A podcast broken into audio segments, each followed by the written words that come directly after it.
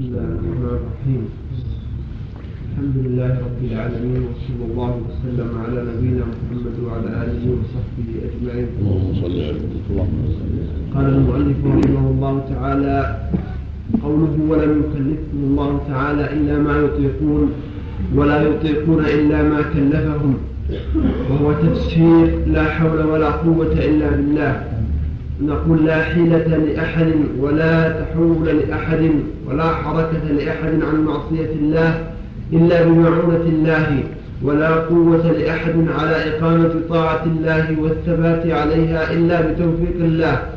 وكل شيء يجري بمشيئة الله تعالى وعلمه وقضائه وقدره. وقدره غلبت مشيئته المشيئات كلها غلبت مشيئته المشيئات كلها. وعكست إرادته الإرادات كلها. وغلب قضاؤه الحيل كلها. يفعل ما يشاء وهو غير ظالم أبدا. لا يسأل عما يفعل وهم يسألون. أنه لم يكلفهم الله تعالى إلا ما يطيقون قال تعالى لا يكلف الله نفسا إلا وسعها. لا نكلف نفسا إلا وسعها. وعند أبي الحسن الأشعري أن تكليف ما لا يطاق جائز عقلا ثم تردد أصحابه أنه هل ورد به الشرع أم لا. واحتج من قال بوجوده بأمر أبي لهب بالإيمان فإنه تعالى أخبر بأنه لا يؤمن وأنه سيصلى نارا ذات لهب. فكان مأمورا بأن يؤمن بأنه لا يؤمن. وهذا تكليف بالجمع بين الضدين وهو محال. والجواب عن هذا بالمنع. فلا نسلم بأن فلا نسلم بأنه مأمور بأنه بأن يؤمن بأنه لا يؤمن. والاستطاعة التي بها يقدر على الإيمان كانت حاصلة. فهو غير عاجز عن تحصيل الإيمان فما كلف إلا ما يطيقه كما تقدم في تفسير الاستطاعة. ولا يلزم قول قوله تعالى للملائكة أنبئوني بأسماء هؤلاء إن كنتم صادقين مع مع عدم علمهم بذلك. ولا للمصورين يوم القيامة أحيوا ما خلقتم وأمثال ذلك. لأنه ليس بتكليف طلب فعل يثاب فاعله ويعاقب تاركه بل هو خطاب تعجيز. وكذا لا يلزم دعاء المؤمنين في قوله تعالى ربنا ولا تحملنا ما لا طاقة لنا به. لأنه تحميل ما لا لأن تحميل ما لا يطاق ليس تكليفا بل يجوز أن يحمله جبلا لا يطيقه فيموت. وقال ابن الأنباري أي لا تحملنا ما يثقل علينا أداؤه وإن كنا مطيقين له على تجشم وتحمل مكروه. قال فخاطب العرب على حسب ما تعقل. فإن الرجل منهم يقول للرجل يبغضه ما أطيق النظر إليك. وهو مطيق لذلك لكنه يثقل عليه ولا يجوز في الحكمة أن يكلفه بحمل جبل بحيث لو فعل يثاب ولو امتنع يعاقب. كما أخبر سبحانه عن نفسه أنه لا يكلف نفسا إلا وسعها. ومنهم من يقول يجوز تكليف الممتنع عادة دون الممتنع لذاته لأن ذلك لا يتصور وجوده فلا يعقل الأمر به بخلاف هذا. ومنهم من يقول ما لا يطاق للعجز عنه لا يجوز تكليفه. بخلاف ما لا يطاق للاشتغال بضده فإنه يجوز تكليفه. وهؤلاء موافقون للسلف والأئمة في المعنى لكن كونهم جعلوا ما يتركه العبد لا يطاق لكونه تاركا مشتغلا بضد تاركا له مشتغلا بضده بدعة في الشرع واللغة. فإن مضمونه إن فعل ما لا يفعله العبد لا يطيقه. إن فعل ما لا يفعله العبد لا يطيقه. وهم التزموا هذا لقولهم إن الطاقة التي هي الاستطاعة وهي القدرة لا تكون إلا مع الفعل. فقالوا كل من لم يفعل فعلا فإنه لا يطيقه. وهذا خلاف الكتاب والسنة وإجماع السلف وخلاف ما عليه عامة العقلاء كما تقدمت الإشارة إليه عند ذكر الاستطاعة وأما ما لا يكون إلا مقارنا للفعل فذلك ليس شرطا في التكليف مع أنه في الحقيقة إنما هناك إرادة الفعل وقد يحتجون بقوله تعالى ما كانوا يستطيعون السمع إنك لن تستطيع معي صبرا وليس في ذلك إرادة ما سموه استطاعة وهو ما لا يكون إلا مع الفعل فإن الله ذم هؤلاء على كونهم لا يستطيعون السمع ولو أرادوا بذلك المقارن لكان جميع الخلق لا يستطيعون السمع قبل السمع فلم يكن لتخصيص هؤلاء بذلك معنى ولكن هؤلاء لبغضهم الحق وثقله عليهم إما حسدا لصاحبه وإما اتباعا للهوى لا يستطيعون السمع. وموسى عليه السلام لا يستطيع الصبر لمخالفة ما يراه لظاهر الشرع وليس عنده منه علم. وهذه لغة العرب وسائر الأمم. فمن يبغض غيره يقال إنه لا يستطيع الإحسان إليه. ومن يحبه يقال إنه لا يستطيع عقوبته لشدة محبته له لا لعجزه عن عقوبته فيقال ذلك للمبالغة. كما تقول لأضربنه حتى يموت. والمراد الضرب الشديد وليس هذا عذرا. فلو لم يأمر العباد إلا بما يهونه لفسدت السماوات والأرض. قال تعالى ولو اتبع الحق أهواءهم لفسدت السماوات والأرض ولفسدت السماوات والأرض ومن فيهن. وقوله ولا يطيقون إلا ما كلفهم به. هذا البحث الذي ذكره المؤلف؟ كله مما أنتجه الكلام المذموم والخوض الذي لا لا خير فيه. ولهذا لما السلف الكلام وأهله وذم الخوض في ذلك فإن كلام الله واضح. المسألة هذه من أوضح الواضحات وأبين البينات. فإنه سبحانه أخبر جل وعلا عباده أنه لا يكلفهم إلا وسعهم ولا يكلفهم ما لا يطيقون جل وعلا لكمال حكمته وكمال عدله سبحانه وتعالى. فليس في هذا شيء مشكل أو يحتاج إلى هذا البحث الكثير. ولكن أهل الكلام وتشقيقهم كلام وإعتراضهم على ما قدره الله سبحانه وتعالى ومضى في علمه هو نزاعهم في إثبات القدر وغير ذلك مما أوجدوه من البحوث الذميمة هو الذي سبب لهم هذا التشويش. وإلا فالأمر واضح بحمد الله ربنا لا تؤاخذنا إن نسينا أو أخطأنا ربنا ولا تحملنا إصرا كما حملت على قبلنا ربنا ولا تحملنا ما لا طاقة يتلون ربهم جل وعلا وهو وعده سبحانه وأخبر أنه لا يكلف نفسا إلا وسعها سبحانه وتعالى. فالمقصود أن الله جل وعلا بكمال علمه وكمال حكمته وكمال عدله وكمال غناه لا ليس به حاجة إلى أن يكلف الناس ما لا يطيقون وما لا يستطيعون وإنما كلفهم من الشرائع ما في وسعهم والصلاة في وسعهم الصيام في وسعهم الحج في وسعهم مع الاستطاعة وغير ذلك مما كلفهم سبحانه وتعالى كله بالوسع فذلك تكليف العباد جميعا أن يوحدوا الله وأن يطيعوا رسله. وإن كان قد مضى في علمه وقدره من هو المسلم ومن هو الكافر كل هذا موافق لما أخبر سبحانه وأنه لا يكلف نفسا إلا وسعه أما مضى في علمه وقدره فله في حكمة بالغة سبحانه وتعالى.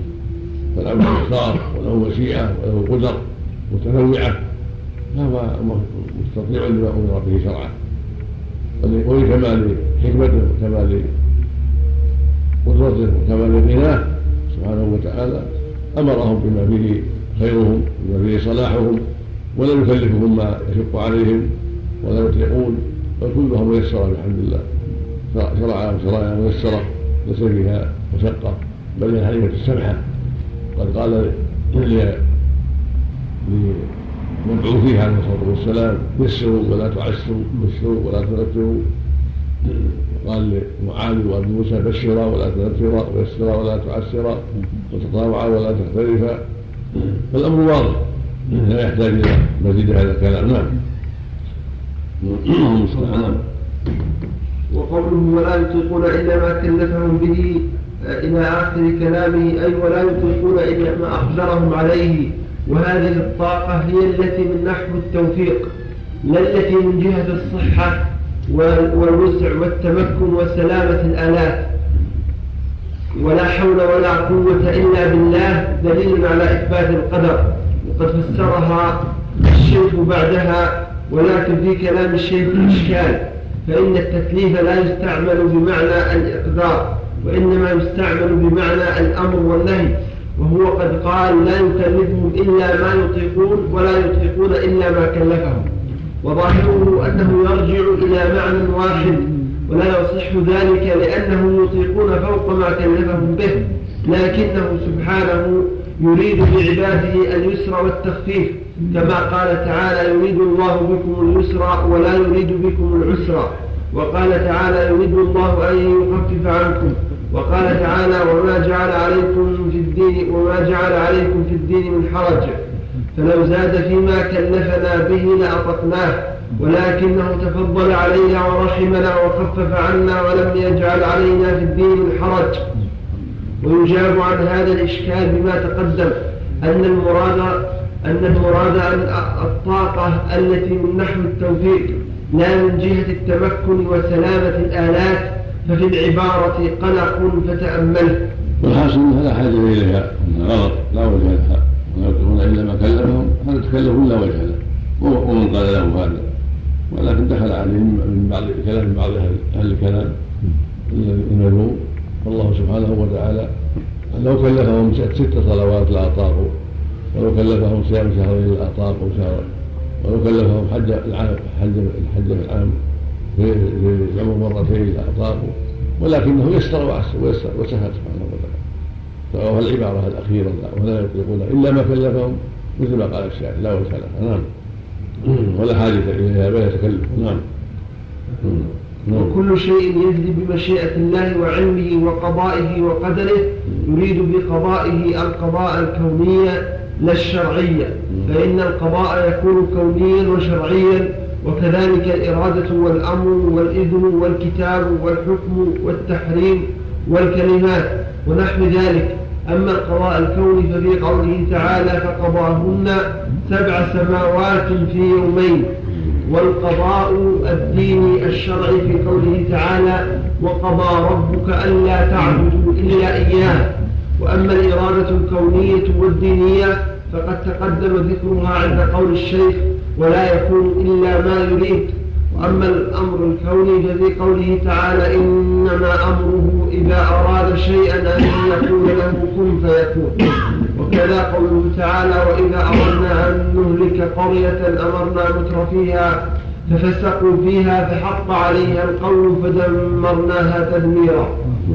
في أحد الأقوال وهو أقواها والأمر الشرعي في قوله تعالى إن الله يأمر بالعدل والإحسان وقوله إن الله يأمركم أن تؤدوا الأمانات إلى أهلها وأما الإذن الكوني ففي قوله تعالى وما هم بضارين به من أحد إلا بإذن الله والإذن الشرعي في قوله تعالى ما قطعتم من ليلة أو تركتموها قائمة على أصولها فبإذن الله وأما الكتاب الكوني ففي قوله تعالى وما يعمر من معمر ولا ينقص من عمره إلا في الكتاب إن ذلك على الله يسير. وقوله تعالى ولقد كتبنا في الزبور من بعد الذكر أن الأرض يرثها عبادي الصالحون. والكتاب الشرعي الديني في قوله تعالى وكتبنا عليهم فيها أن النفس بالنفس يا أيها الذين آمنوا كتب عليكم الصيام. وأما الحكم الكوني ففي قوله تعالى عن ابن يعقوب عليه السلام فلن أبرح الأرض حتى يأذن لي أبي أو يحكم الله لي وهو خير الحاكمين. وقوله تعالى قال رب احكم بالحق وربنا الرحمن المستعان على ما تصفون. والحكم الشرعي في قوله تعالى أحلت لكم بهيمة الأنعام إلا ما يتلى عليكم غير محل الصيد وأنتم حرم. إن الله يحكم ما يريد. وقال تعالى ذلكم حكم الله يحكم بينكم. وأما التحريم الكوني ففي قوله تعالى قال فإنها محرمة عليهم أربعين سنة يتيهون في الأرض. وحرام على قرية أهلكناها أنهم لا يرجعون. والتحريم الشرعي. من هذا وحرمنا عليه المراضع من قبل نعم نعم في قوله والتحريم الشرعي في قوله تعالى في قوله حرمت عليكم الميتة والدم ولحم الخنزير. وحرمت عليكم أمهاتكم. وأما الكلمات الكونية ففي قوله تعالى وتمت كلمة ربك الحسنى على بني إسرائيل بما صبروا وفي قوله صلى الله عليه وسلم أعوذ بكلمات الله التامات التي لا يجاوزهن بر ولا فاجر.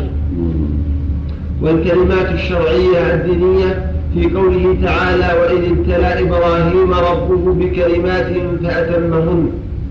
وقوله يفعل ما يشاء وهو غير ظالم أبدا الذي دل عليه القرآن من تنزيه الله نفسه عن ظلم العباد. يقتضي قولا وسطا بين قول القدرية والجبرية فليس ما كان من بني آدم ظلما وقبيحا يكون منه ظلما وقبيحا كما تقول القدرية والمعتزلة ونحوهم.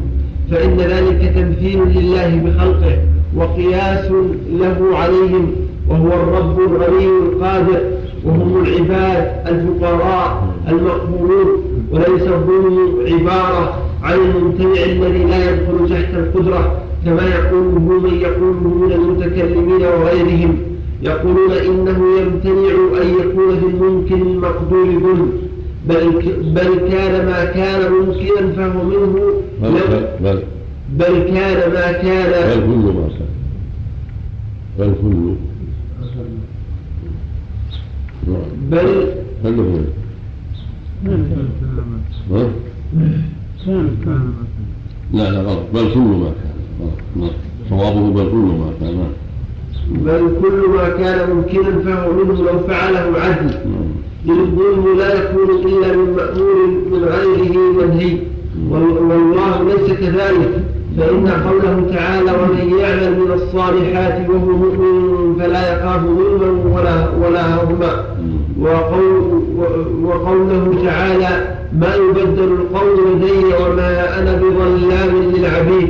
وقوله تعالى وما ظلمناهم ولكن كانوا هم الظالمين. ووجدوا ما عملوا حاضرا ولا يظلم ربك أحدا. قوله تعالى اليوم تجزى كل نفس بما كسبت لا ظلم اليوم. إن الله سريع الحساب. يدل على نقيض هذا القول ومنه قوله الذي رواه عنه رسوله يا عبادي إني حرمت الظلم على نفسي وجعلته بينكم محرما فلا تظالموا. هذا يعني واضح جدا. فإنه سبحانه على كل شيء قدير وكل شيء حقه ممكن وهو منزه عن الظلم. والقول بأن كما بأن كل ما كان ممكنا فليس بالظلم هذا من أقبح الغلط ولكنه جل وعلا مع قدرته على أن يفعل ما يشاء يتنزه عن ظلم عباده وأن يعاقبهم بشيء لا يستحقون سبحانه وتعالى. ولهذا قال عز وجل إن الله لا يظلم مثقال ذرة. وإن تكن حسنة يضاعفها ويؤتي من لدنه أجرا عظيما. وهو قادر أن يعذب أنبياءه ويعذب رسله وأولياءه ولكنه لا يفعل هذا سبحانه وتعالى. لأنه وضع الشيء غير موضعه هو منزه عن ذلك. والظلم ليس عدم القدرة على الممكنات ولكنه وضع الشيء غير موضع وضع الشيء غير موضع يسمى ظلما في لغة العرب. سبحانه منزه عن ذلك.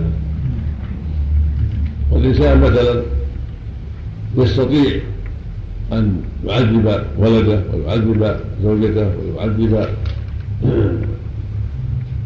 دابته.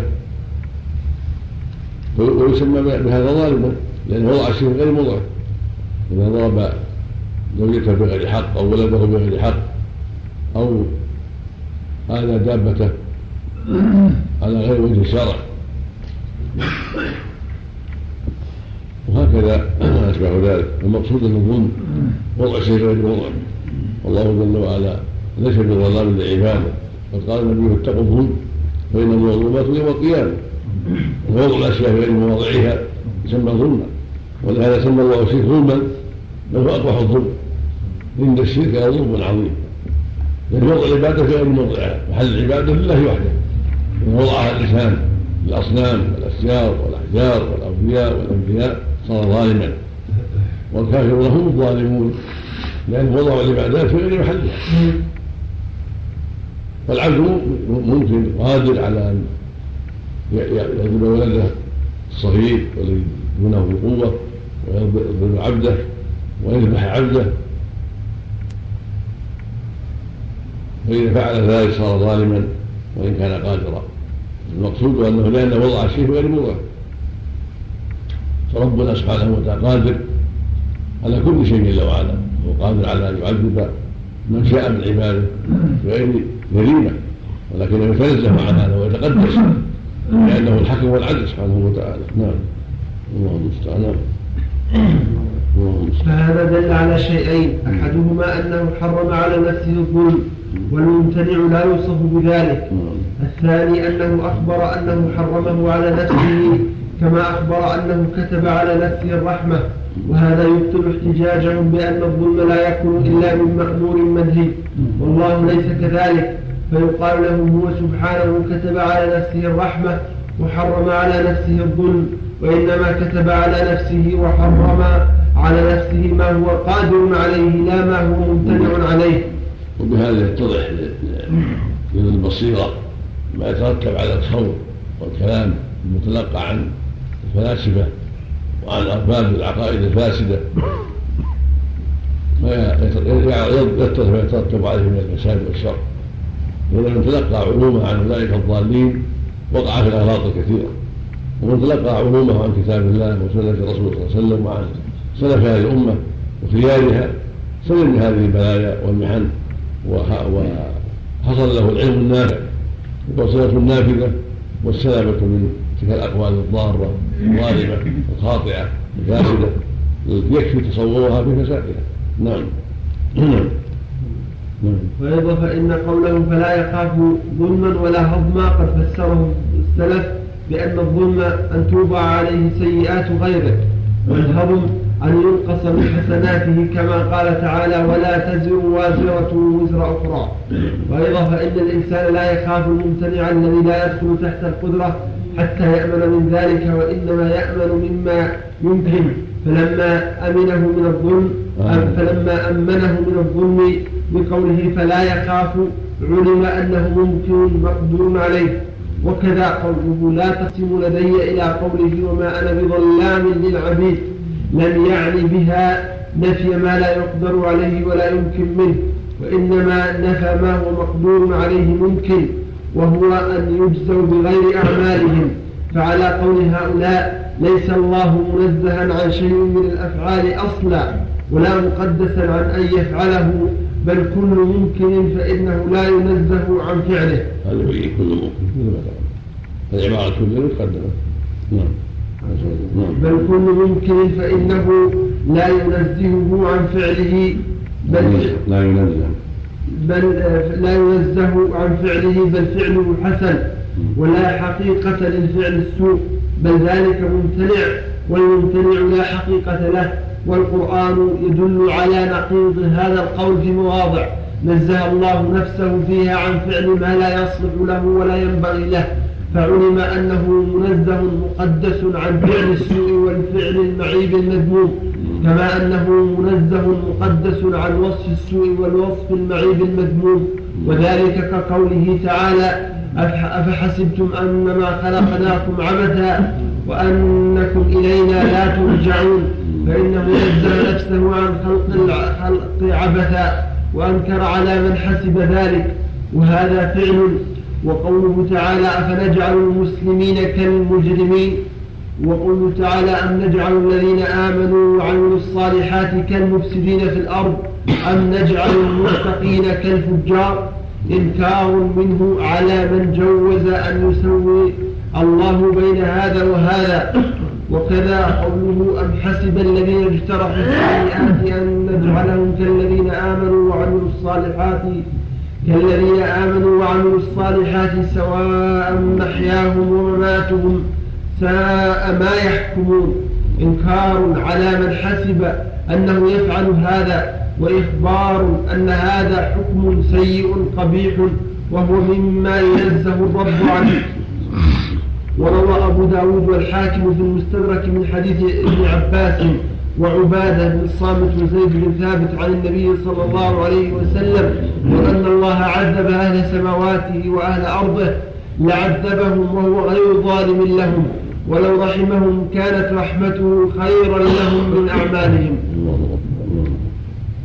وهذا الحديث مما يحتج به الجبرية وأما القدرية فلا يتأتى على أصولهم الفاسدة. ولهذا قابلوه إما بالتكذيب أو بالتأويل.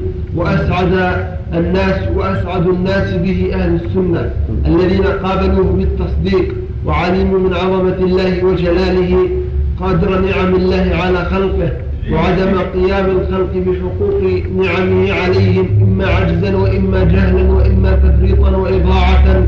وإما تقصيرا في المقدور من الشكر ولو من بعض الوجوه فإن حقه والمعنى أنه لو عذب على سماواته وأهل الأرض لعذبهم وغير ظالمين لهم ولعذبهم بجرائم اقترحوها ومعاصي فعلوها. ولكنه سبحانه وتعالى مضى في علمه وحكمته وقدره أن رحمته أوسع لهم خير لهم من أعمالهم وأن رحمته سبقت غضبه ولهذا يعفو كثيرا ويسعو كثيرا. ويمن بالتوبة على من تاب. فلهذا كانت رحمته أوسع. ورحمته وسعت كل شيء سبحانه وتعالى. نعم. فإن حقه على أهل السماوات والأرض أن يطاع فلا يعصى ويذكر فلا ينسى ويشكر فلا يكفر وتكون قوة الحب والإنابة والتوكل والخشية والمراقبة والخوف والرجاء جميعها متوجهة إليه ومتعلقة به. بحيث يكون القلب عاكفا على محبته وتأليهه بل على إفراده بذلك واللسان محبوسا على ذكره والجوارح وقفا على طاعته. ولا ريب أن هذا مقدور في الجملة ولكن النفوس تشح به وهي في الشح على مراتب لا يحصيها إلا الله تعالى. وأكثر المطيعين تشح به نفسه من وجه وإن أتى به من وجه آخر فإن الذي لا تقع منه إرادة تزاحم مراد الله وما يحبه منه. ومن ذا الذي لم يصدر منه خلاف ما خلق له ولو في وقت من الأوقات. فلو وضع الرب سبحانه عدله على أهل السماوات وأرضه على أهل سماواته وأرضه لعذبهم بعدله ولم يكن ظالما لهم. وغاية ما ما يقدر توبة ما يقدر ما يقدر توبة العبد من ذلك واعترافه وقبول التوبة محض فضله وإحسانه. فإلا وإلا فلو عذب عبده على جنايته لم يكن ظالما. ولو قدر أنه تاب منها لكان أوجب على نفسه بمقتضى فضله ورحمته أنه لا يعذب من تاب وقد كتب على نفسه الرحمة. ولو قدر أنه تاب ولو قدر أنه تاب منها لكن أوجب على نفسه بمقتضى فضله ورحمته أنه لا يعذب من تاب. وقد كتب على نفسه الرحمة فلا يسع فلا إلا رحمته وعفوه. إلا رحمته وعفوه. ولا يبلغ عمل أحد منهم أن ينجو به من النار أو من الجنة. كما قال أطوع الناس لربه وأفضلهم عملا وأشدهم تعظيما لربه وإجلالا. لن ينجي أحد منكم عمله لن ينجي أحدا منكم عمله. قالوا ولا أنت يا رسول الله. قال ولا أنا إلا أن يتغمدني الله برحمة منه وفضل. وسأله الصديق دعاء يدعو به في صلاته فقال قل اللهم إني ظلمت نفسي ظلما كثيرا ولا يغفر الذنوب إلا أنت فاغفر لي مغفرة من عندك وارحمني إنك الغفور الرحيم. إنك أنت الغفور فإذا هذا يقال الصديق. وعلم هذا الدعاء. وهو أفضل الخلق. وأعظمهم تصديقا. وأكملهم إيمانا بعد الرسل. والأنبياء يقال له قل اللهم إني غفرت ذنوبا كثيرا ولا يغفر الذنوب إلا أنت فاغفر لي مغفرة من ارحمني إنك أنت الغفور الرحيم. يقال هذا يعلم هذا الدعاء العظيم أن يعترف بأنه ظلم نفسه ذنوبا كثيرا وهو الآخر كبيرا. هذا فعل بذلك أن العلم محل الذنوب محل التقصير إلا ما إلا ما عفى الله عز وجل. سبحانه وتعالى. نعم. الله الحديث الأول. نعم. أن الله عذب أهل السماوات. لا بأس به ثالث لا بأس به نعم. نعم. نعم. نعم. الكتاب على علم المنكر نعم سبحانه هذا من رحمته جل وعلا. لو أخذ بذنبه ولم يقبل توبته لكان عاجلا منه لأنه مجرم. لكن فضلا منك قبل التوبة سبحانه وتعالى. نعم. فإذا كان هذا حال الصديق الذي هو أفضل الناس بعد الأنبياء والمرسلين فما الظن بسواه بل إنما صار صديقا بتوفيق بتوفيته هذا المقام حقه الذي يتضمن معرفة ربه وحقه وعظمته وما ينبغي له وما يستحقه على عبده وما يستحقه على عبده. يستحقه على عبده. هكذا وما يستحقه على عبده. فما الظن بسواه بل إنما صار صديقا بتوفيق بتوفيته هذا المقام حقه الذي يتضمن معرفة ربه وحقه وعظمته. وما ينبغي له وما يستحقه على عبده. ومعرفة تقصيره. فسحقا وبعدا لمن زعم أن المخلوق يستغني عن مغفرة ربه ولا يكون به حاجة إليها. وليس وراء وليس وراء هذا الجهل بالله وحقه وحقه غاية. فإن لم يتسع فهمك لهذا فانزل إلى وطأة النعم وما عليها من الحقوق. ووازن من شكرها وكفرها. فحينئذ تعلم أنه سبحانه لو عذب أهل سماواته وأرضه لعذبهم وهو غير ظالم لهم. قوله في دعاء الأحياء. اللهم صفحا 511 اللهم نعم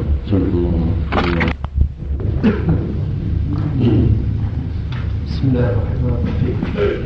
الحمد لله رب العالمين صلى الله وسلم على نبينا محمد وعلى آله وصحبه أجمعين. قال المؤلف رحمه الله تعالى وفي دعاء الأحياء وصدقاتهم للأموات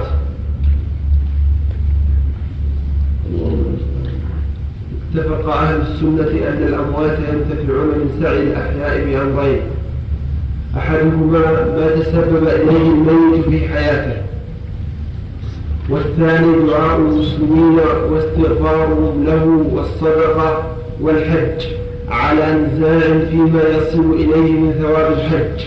فعن محمد بن الحسن أنه إنما يصل إلى الميت ثواب النفقة والحج للحاج وعند عامة العلماء ثواب الحج للمحجوج عنه وهو الصحيح.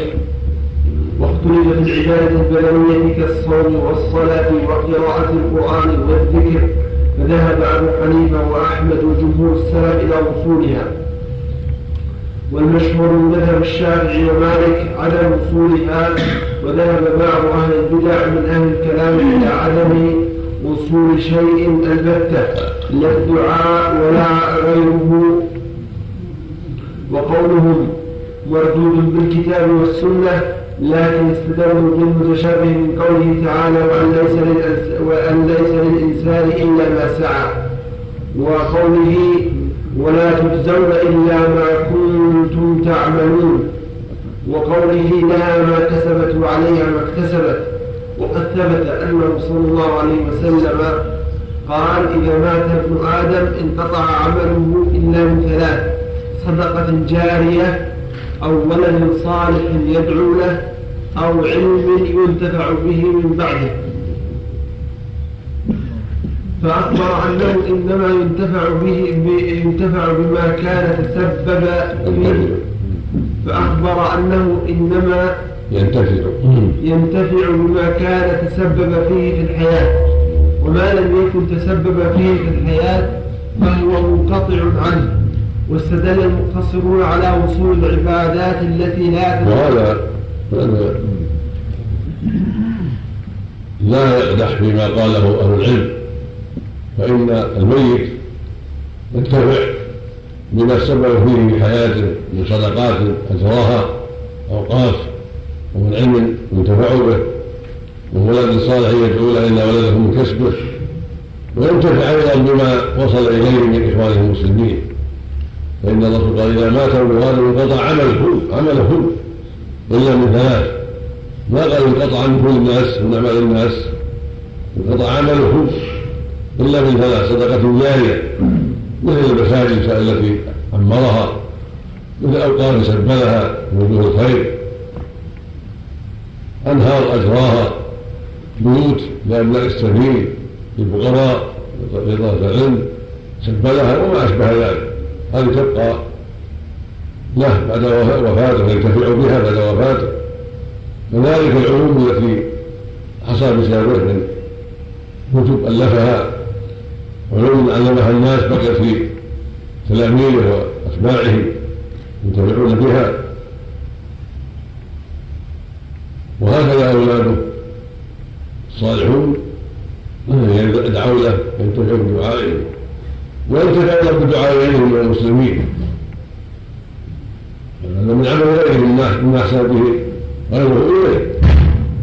ولهذا شرع الله لنا أن نقول ربنا اغفر لنا والاخوان الذين سبقونا بالإيمان ندعو لهم بنص القرآن. وجاءت السنة المتواتره المستفيضه النبي صلى بالدعاء للمسلمين وللأموات صلاة الجنازة. هذا ينفع المريض باجماع أهل السنة والجماعة. قد اجمع العلماء وسدوا بهم على أن الميت ينتفع اتباع غيره وصدقة غيره عنه. والصحيحين أن أن الرجل ذات امراه قال رسول ان امي ماتت ولم توصي وقال أن الرجل قال ان امي ماتت ولم توصي افلها أنا صدقت عنها قال نعم قد أجمع. العلماء قاطبه على أن الصدقه تنفع الميت صدقة غيره عنه. صدقات المسلمين عنه من اولاده وغيرهم. صدق ونفع ذلك. وينتهي بالنص أيضا بالصوم عنه مات عليه الصيام صام عنه وليه. ينتفع بذلك. واذا حج عنه كذلك ينتفع بالحج والعمرة بالنص. اختلفوا فيما يسمى ذلك مثل الصلاة عنه والصوم عنه تطوعا والقراءة عنه يقرأ القرآن وهو هل يلحقه ذلك أم لا يلحق؟ هذا خلاف.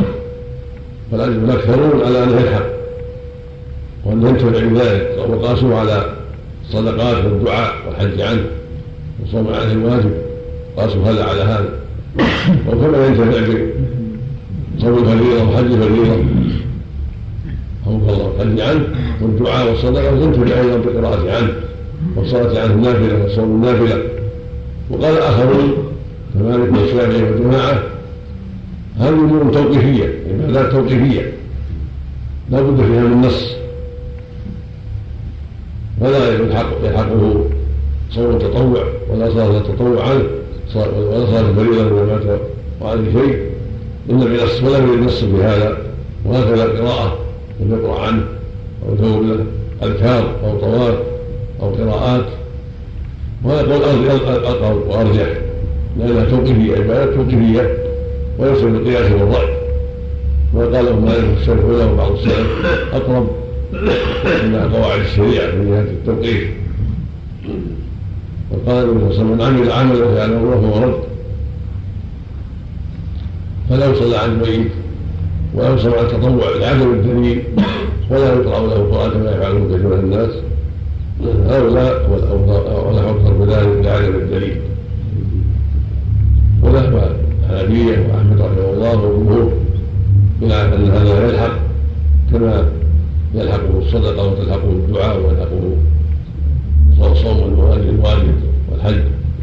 ولكن الأقرب والأظهر. الأرجح الأول لأنه من باب التوقيف نعم.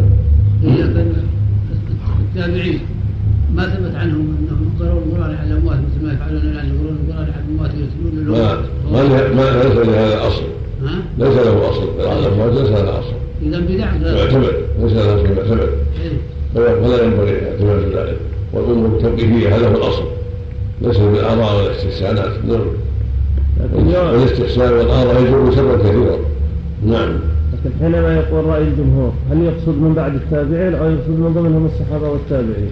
لم قد يقع هذا وقد يقع هذا. قد يكون خلاف في عهد الصحابة قد يكون بعدهم بهذا لا نعلم الصحابة فيه شيء. نعم. شيخ زيادة. من نعم. بعده أو علم انتفعوا به من بعده. هذه من بعده. ما, تذكر هذا. يعني الحديث عن قد تكون بعض الروايات غير مسلم. ما اذكرها في مسلم ويراجع ويراجع يراجع أصلا حديث مسلم. يراجع في مسلم. نعم. بالنسبة يا شيخ الولد الصالح يشمل الذكر والأنثى؟ نعم. الولد يشمل الذكر والانثى مثل ما في قوله تعالى يوصف الله في اولادهم من ذكر من حظ نعم. الخلاف النافلة الصلاة والصوم صوم النافلة والصلاة المطلقة والقراءة نعم. الذكر الأذكار هذا الخلاف هذا اللي فيه الخلاف نعم. واستدل المقتصرون على أصول العبادات التي لا تدخل أما الصدقة والدعاء ما في خلاف. بالإجماع لها والأوقاف كذلك والعلم يتبعه هذا بالإجماع صوم الفريضة لما على الصيام. مع الخلاف لكن الراجح أنه يفعل بقول النبي من مات على الصيام صام عنه وليه صوم فريضة فرط فيه يصام عنه نعم. أو كذلك الحج نعم. نعم. واستدل المقتصرون على أصول العبادات التي لا تدخلها النيابة بحال كالإسلام والصلاة والصوم وقراءة القرآن وأنه يختص ثوابها بفاعله لا يتعداه كما أنه في الحياة لا يفعله أحد عن أحد ولا ينوب فيه عن فاعله غيره. بما روى النسائي بسنده عن ابن عباس عن النبي صلى الله عليه وسلم أنه قال لا يصلي أحد عن أحد ولا يصوم أحد عن أحد ولكن يطعم عنه مكان كل يوم مدا من من حنطة والدليل وروى النسائي؟ وروى روى النسائي بسنده عن ابن عباس عن النبي صلى الله عليه وسلم أنه قال لا يصلي أحد عن أحد ولا يصوم أحد عن أحد ولكن يطعم عنه مكان كل يوم مدا من حنطة. هذا ضعيف. وليس بثابت عن النبي صلى الله عليه وسلم. وإنما يروى عن عباس نفسه وعن عائشة نفسها الاطعام وصام انه صام عنه الفريضة. إذا صام مع مات على الاسلام صام عنه. كما في الحديث الصحيح. رواه الشيخان عن عائشة رضي الله تعالى عنها عن النبي صلى الله عليه وسلم قال من مات على الإسلام صام عنه وليه هذه قاعدة قد دل عليه الحديث. وساله الجماعة صلى الله عليه وسلم كل واحد يسأل عن شيء. هذا يقول مات أبي. هذا يقول مات أمي وعليها صوم كذا؟ هذا يقول أختي وعليها صوم كذا؟ فيقول النبي صلى الله عليه وسلم؟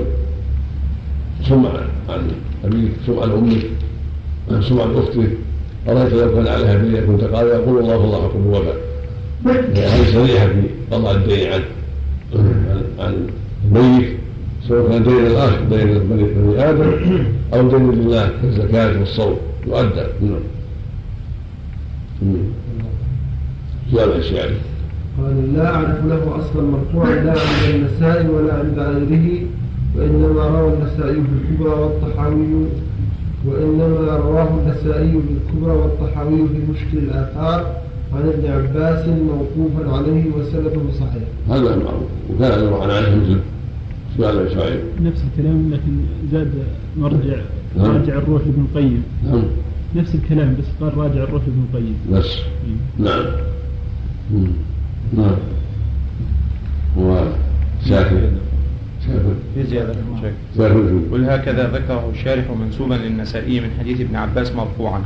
ورفعه وهم يقينا إما من الشارح وإما من الناسخ. وليس هو في سنن النساء التي في أيدينا ولكنه في السنن الكبرى. قصر البيهقي ولا النسائي؟ لا هو النسائي لأن هذا موجود منتخب من السنة الكبرى منتخب. موقوف على ابن عباس. نقله الحافظ الزيلعي في نصب الراية وكذلك جاء عن ابن عمر ونحوه موقوفا. ذكره, مو... ذكره مالك في الموطأ أنه بلغه عن ابن عمر ولم يذكر أحد من شارحيه من رواه موصولا.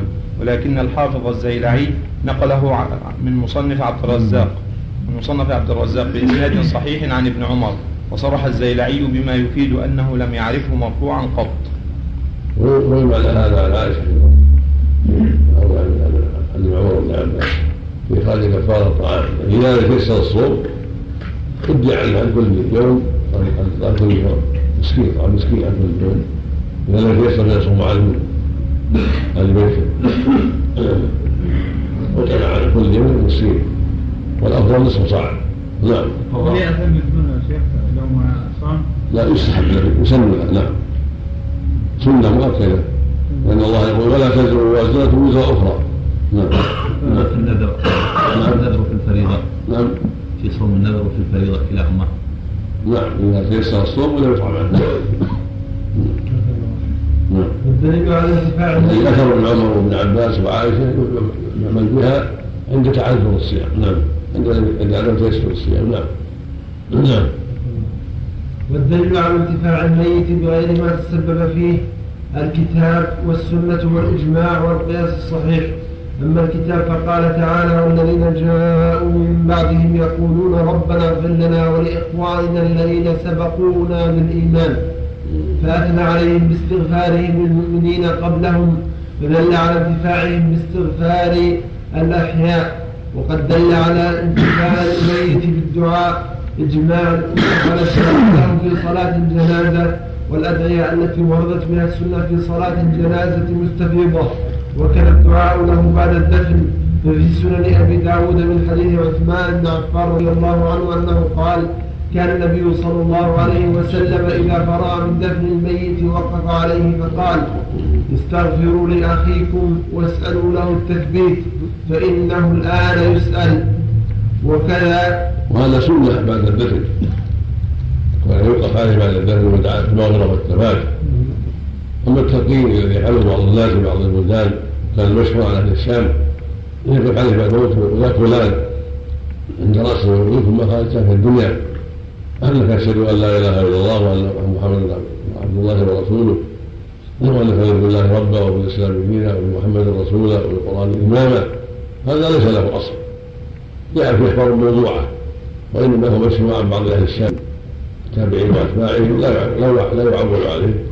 والصواب أنه غير مشروع بل بدعه وإنما المشروع أنه يقوم عليه بعد الدفن ويقول اللهم اغفر له اللهم ثبت بالقول الثابت. كما فعل النبي صلى الله عليه وسلم. والأذان يا شيخ. ولا لا والإقامة بدعة. كذا ما يفعل بعض الناس من أذان في قبره. أو الإقامة كله بدعة. لا أصل لها. أو القراءة في قبر ويقرأ في القرآن أو بعض السور لا أصل لها. نعم. ورد في الحديث عن أبي أمامة. نعم. ليس بصحيح. نعم ذكره صاحب القلوب وهو موضوع هل يرفع يديه عند نعم. الدعاء ولا؟ نعم. يرفع يديه عند ما الدعاء؟ ورد الوقت لا. ما ورد الوقت نعم نعم. تحديد الاستغفار بعدد معين أو؟ ما في حد. المولود الصغير يعزم لمجرد ما ولده مباشرة. يستحب يؤدى بأذن اليمنى ويقام اليسار ويسمى يوم السابع وإن وإن ترك فلا بأس. ورد عن السنة يدل على تركه. هذا وهذا. من فعل فقد أحسن ومن ترك فلا بعد الأسبوع في اليوم السابع هذا الأفضل وإن سمى في اليوم الأول فلا بأس. سمى سمى النبي بعض أولاده في اليوم الأول بعض أولاد الصحابة. في اليوم الأول. نعم. يقول صلى عليه بعد الدفن إذا دعا أحدهم. والباقين يامنون جائز؟ ما ما عليه شيء ما عليه شيء نعم. نعم. وكذلك الدعاء المؤمن داعي. نعم. كذلك كان الدعاء زيادة على يسأل قال صحيح وهو مخرج في أحكام الجنائز بس فاعل نفس الكلام أخرج أبو دا... أخرجه أبو داود في الجنائز باب الاستغفار عند القبر الميت بس كافر شكل ما في؟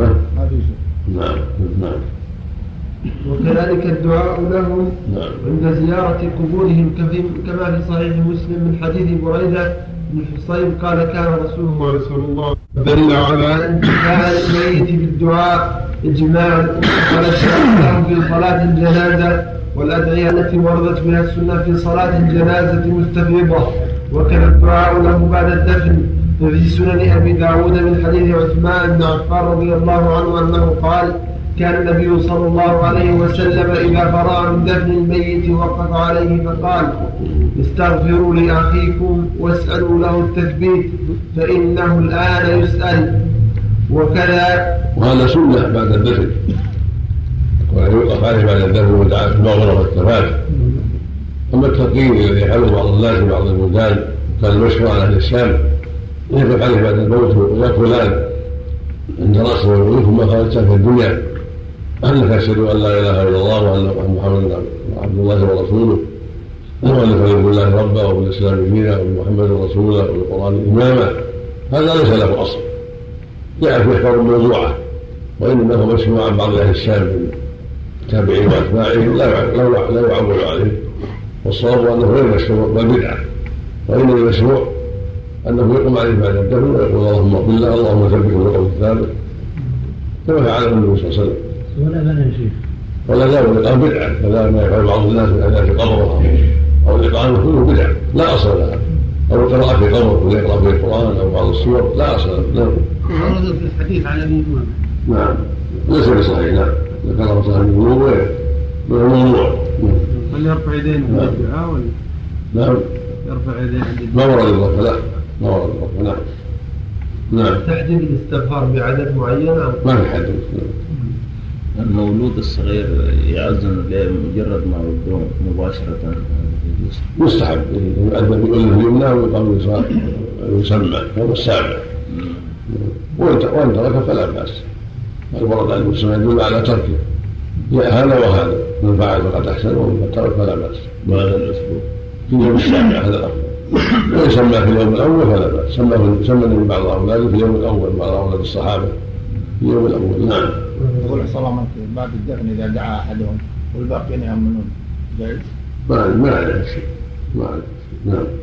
نعم. وكذلك الدعاء. المؤمن داعي. نعم. كذلك الدعاء. على المال قال فإنه له حسن. يسأل قال صحيح وهو مخرج في أحكام الجنائز. بس. قال فاعل نفس الكلام. أخرج أبو دا... أخرجه أبو داود في الجنائز باب الاستغفار عند القبر الميت. بس كافر ما في ما؟ نعم نعم. وكذلك الدعاء له نعم. عند زيارة قبورهم كما في صحيح مسلم من حديث بريدة بن حصيب قال كان رسول الله صلى الله عليه وسلم يعلمهم إذا خرجوا إلى المقابر أن يقولوا السلام عليكم أهل الديار من المؤمنين والمسلمين؟ وإنا إن شاء الله بكم لاحقون نسأل الله لنا ولكم العافية. هذه السنة عند ذات القبور يزورها المسلمون للذكرى والعبرة.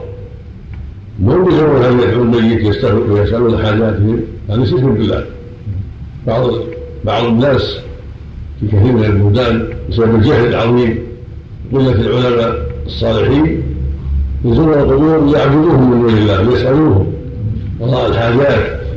تبين الكروب يا سيدي فلان المدد المدد. أنا عبدك أو أنا أنا في حسبك أنا في جوارك. أنا جئت مستغيثا جئت مستجيرا. هذا شرك اكبر نعوذ بالله. ولكن تزال للدعاء له هم هم محتاجين للدعاء. نفس نفس المقبولين اذا كانوا مسلمين هم محتاجين يدعى لهم. ولهذا علم النبي اصحابه اذا زاروا أن يقولوا السلام عليكم أهل الديار. من المسلمين. وإنا إن شاء الله بكم لاحقون. نسأل الله لنا ولكم العافية. ولو قال السلام عليكم دار قوم مؤمنين وإنا إن شاء الله بكم لاحقون. يرحم الله المستقيمين منا والمستأخرين. نسأل الله لكم العافية.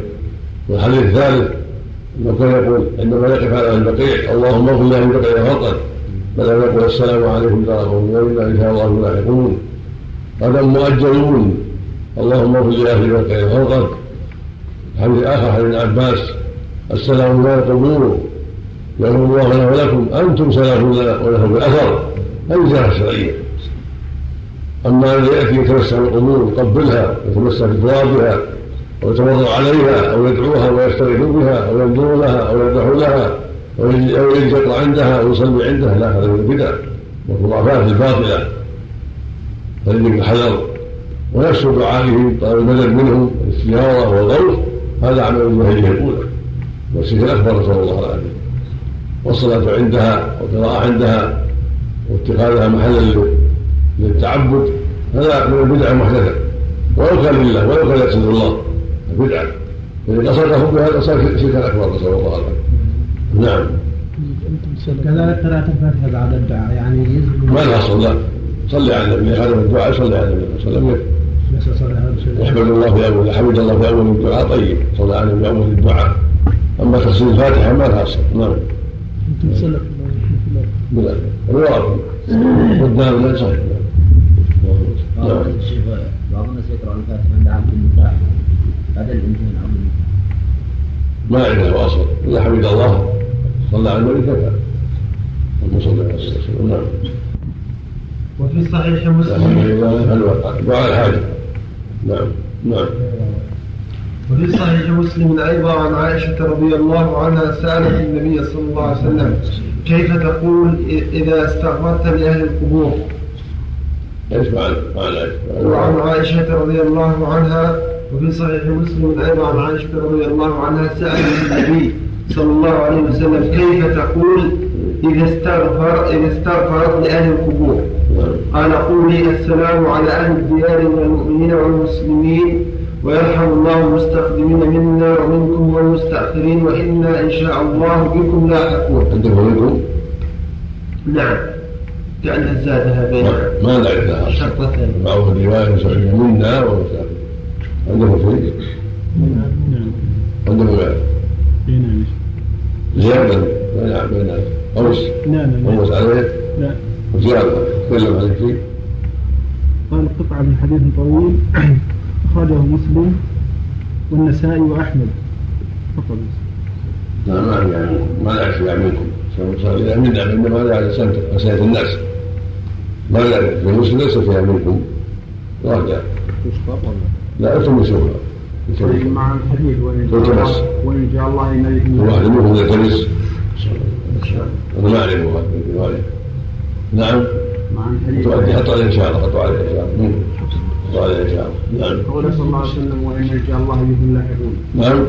قوله وإن إن شاء الله بكم لاحقون معنى فلا أحد يحب النور من باب التمرد. من باب التمرد. نعم. طيب. إذا استدل القائلون بجواز زيارة الرسالة القبور بهذه الرواية هذا الحديث هذا منسوخ. رسول الله على زيارة القبور كان هذا أولا ثم أذن للجميع. ثم نسخ نسخت الزيارة للنساء وبقت الزيارة للرجال فلو قال النبي نهى الجميع عن الزيارة. ثم رخص للجميع ثم خص النساء بالمنع صلى الله عليه وسلم الدليل على النسخ عفى الله عنه قلت لا إله إلا الله هذا النسخ العام نعم. الله بالنسبة. للنساء يعني بقاؤه على التحريم. نزوروها ثم جاءت حديث لعن الرسول زائرة القبور وعلم علم استثناءه وانهم غير داخلين في الرخصة أو دخلوا ثم ثم منعوا من ذلك حديث عائشه هذا نعم. لكن ما هو معروف التاريخ عفى الله ما هو معروف. لكن لما لعن زائرة القبور بين العلم أن الخاصه لا العام مطلقا. نعم. عائشة رضي الله عنها زارت أخاها. قال لو شهدت كما زرت. هذا من اجتهادها نعم. ولا يعرف أن الإنسان كله في عهد النبي صلى الله عليه وسلم. بل منعهن من الزياره قالت ام معاذ كنا نهينا عن إتباع الجنائز. يحتج ان هذه قالت هنا عن اتباع الجنائز. ما قالت هنا عن الزيارة؟ اتباع الجنائز. اذا كان اتباع الجنائز مع شأنه. نعم. كيف الزياره من باب أولى. نعم.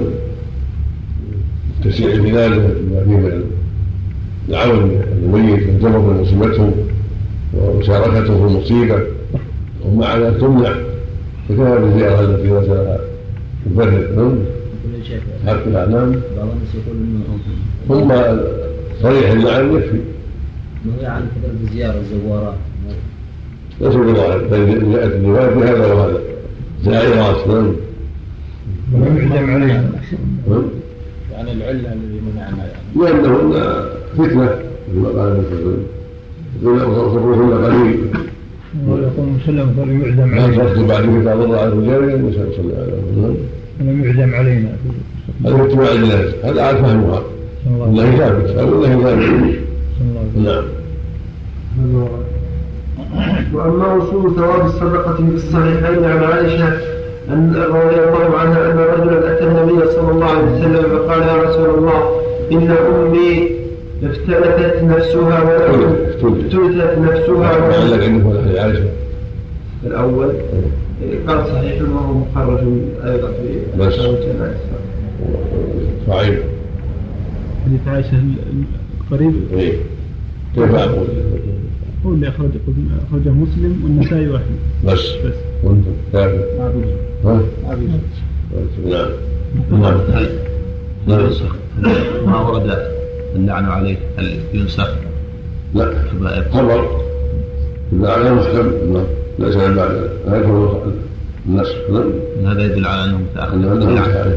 هذا من أجل نعم الجمهور يقول متقدم نعم أن اللعن متقدم يعني ما أعرف الجمهور الشيء ما أعرف الجمهور الشيء نعم نعم إن أمي افتلتت افتلتت نفسها ولم توصي وأمها لو تكلمت تصدقت أفلها أجر إن تصدقت عنها؟ قال نعم. وفي صحيح البخاري عن عبد الله بن عباس رضي الله رضي الله عنهما أن سعد بن عبادة توفيت أمه وهو غائب عنها فأتى النبي صلى الله عليه وسلم فقال يا رسول الله إن أمي توفيت وأنا غائب عنها فهل ينفعها إن تصدقت عنها؟ قال نعم. قال فإني أشهدك أن حائطي المخراف صدقة عنها. وأمثال ذلك كثيرة في السنة. وأما وصول ثواب الصوم في الصحيحين عن عائشة رضي الله عنها. بسم الله الرحمن الرحيم. الحمد لله رب العالمين. صلى الله وسلم على نبينا محمد وعلى آله وصحبه أجمعين. قال المؤلف رحمه الله تعالى وأما وصول ثواب الصدقة في الصحيحين عن عائشة رضي الله عنها أن رجلا أتى النبي صلى الله عليه وسلم فقال يا رسول الله إن أمي افتلتت نفسها ولم توصي وأظنها لو تكلمت تصدقت أفلها أجر إن تصدقت عنها. قال نعم. وفي صحيح البخاري عن عبد الله بن عباس رضي الله عنهما وأما وصول ثواب الصدقة ففي الصحيحين عن عائشة رضي الله عنها أن رجلا أتى النبي صلى الله عليه وسلم فقال يا رسول الله إن أمي افتلتت نفسها ولم توصي وأظنها لو تكلمت تصدقت فلها أجر تصدقت عنها. قال نعم. وفي صحيح البخاري عن عبد الله بن عباس رضي الله عنهما أن ساعد بن عبادة توفيت أمه وهو غائب عنها فأتى النبي صلى الله عليه وسلم فقال يا رسول الله إن أمي توفيت وأنا غائب عنها فهل ينفعها. إن تصدقت عنها؟ قال نعم. قال فإني أشهدك أن حائطي المخراط صدقة عنها وأمثال ذلك كثيرة في السنة. هذا محل اجماع بين أهل العلم الصدقه ومدفعه الموتى كالاحياء والمغمون عليه. بالدعاء نعم وأما وصول ثواب الصوم في الصحيحين عن عائشة رضي الله عنها أن رسول الله صلى الله عليه وسلم قال من مات وعليه الصيام صام عنه وليه وله نظائر في الصحيح. ولكن أبا حنيفة ولكن ولكن أبو حنيفة رحمه الله قال بالإطعام عن الميت دون الصيام عنه لحديث ابن عباس المتقدم والكلام على ذلك معروف في كتب البيوع وأما وصول ثواب الحج ففي صحيح. ثلاثة العلماء في حديث هل يصام عن كل شيء أو يقتصر النفل على أقوال. والأشهر عند العلماء أنه يصام عنه النفل فقط. والمعروف. عند الحنابلة أيضا والصواب أنه يصام عنه كل شيء. النذر ورمضان والإفطارات يعم الحديث. أن الرسول قال من صام مات وعليه صيام ذكر في ذلك الشر صام عنه ولي. ولم يخصص قال صيام غيره ولم يقل لا تصوم عنه إلا النذر. فاطلق والعموم حجة حتى يكون يخصص وسئل غير مره عن من عليه الصيام رجل قال من مات ولا يصوم شهر من مات ولا يصوم شهرين قال ماتت عليها كذا. قال اصوموا عنها قال صوموا عنها قال كان على ام كفين متقى قل الله الله حق ولم يقل ما صوم؟ ما هو الصوم؟ أو لم يقل أو كذا فلما لم يفصل وأطلق الجواب دل على أن الحكم عام. وفي مسند احمد بن سعد زيد عن ابن عباس رضي الله عنهما أن الله. قال يا رسول الله أن امي ماتت وعلى سوى الله قال رسول الله. قال صوم عن الله. يكتب كان عنه يكون في قريته والله الله حق الولد صرح صرحت في الروايه بانها أمها عليه الصلاة والسلام رمضان المقصود هذا هو الصواب. كما قال الله جل وعلا فإن كان لكم فيكم إلى الله ورسوله قال سبحانه واختلفوا في حكمه إلى الله. هذا بينه الرسول صلى الله عليه وسلم. نعم. ورد في بعض الالفاظ وهذا كله إذا كان غير معلوم. واما المعلوم فلا شيء عليه لما في مرض لا شيء عليه غير معلوم. نعم. ما ورد في بعض الألفاظ. إنه نبت عليها صوم نذر نعم. أقول ما ورد في بعض الألفاظ. بل في بعض الصوم لكن ما يخصص واقع. الواقع ما تخصص نعم نعم. احتجاج بعض العلماء في هذا اللفظ. لا لا فاسد أحيانا فاسد لأن وقوع حادثه ما تخصص إلا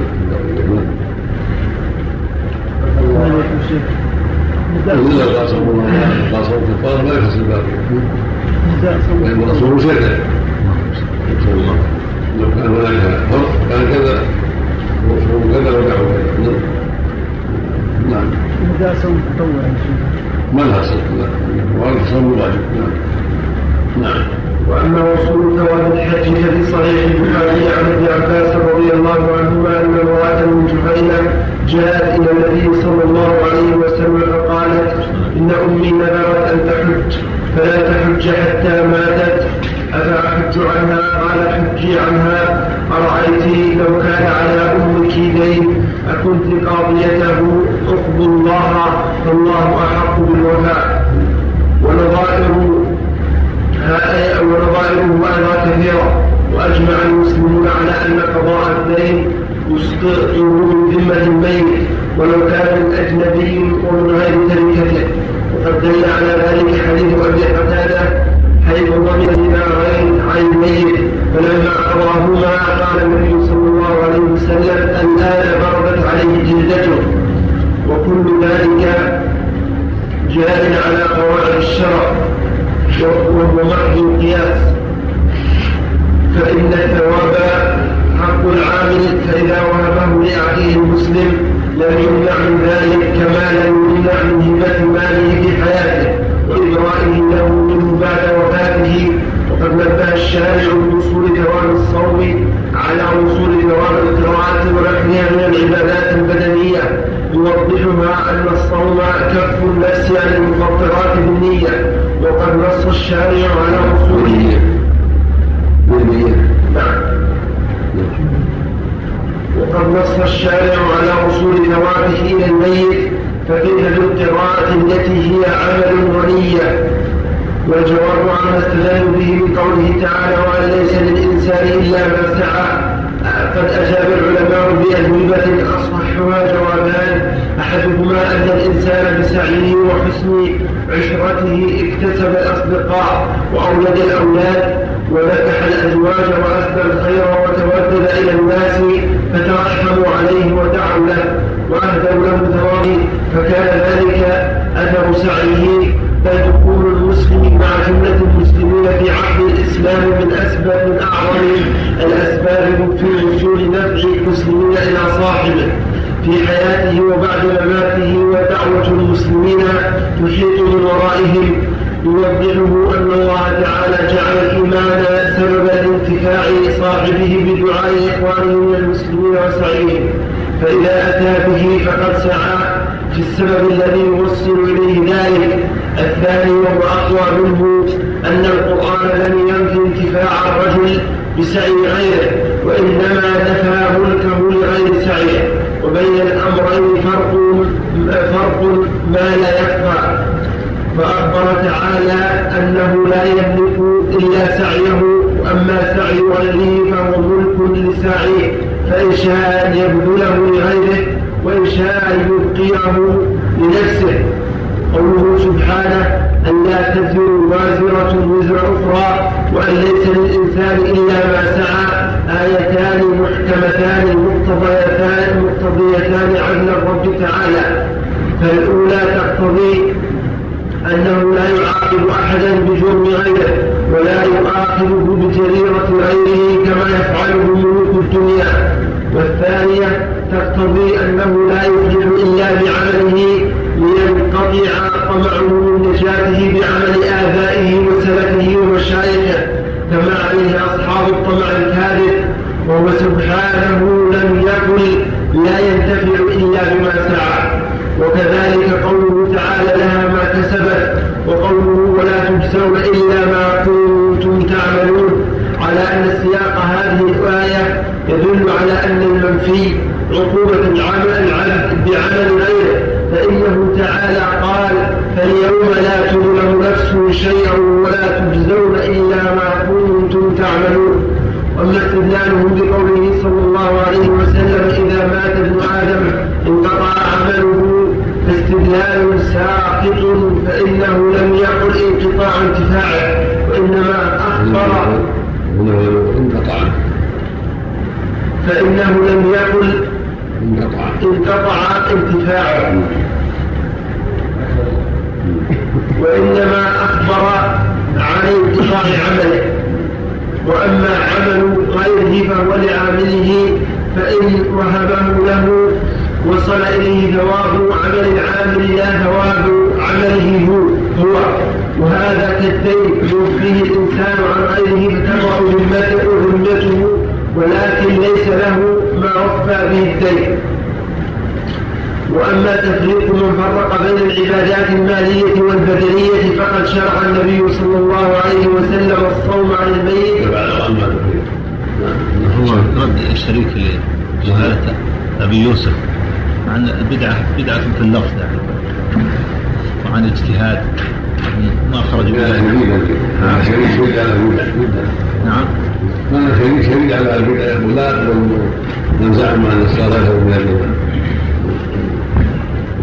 هذا شريك على البدع يشبه قولهم وهو اللفظ فانهم خرجوا العمل من الايمان وهم يجيبون الصلوات والصلاه والصيام والظاهر أنه يرون أن من ترك ذلك متوعد بالنار والعذاب لا يسمونه ويسمونها ايمانا وهذا في الحقيقة يعني وثم قال شيخ الطحاوي العقوق واللفظ الله عنه الحديث الآن مرت عليه جدته ما اتذكر عنه وبرزت وبرزت واظن لا أظن لا به لكن ما اتذكر واظن لا نعم تكلم عليه الأرناط نعم أرناط تكلم عليه عندك؟ نعم نعم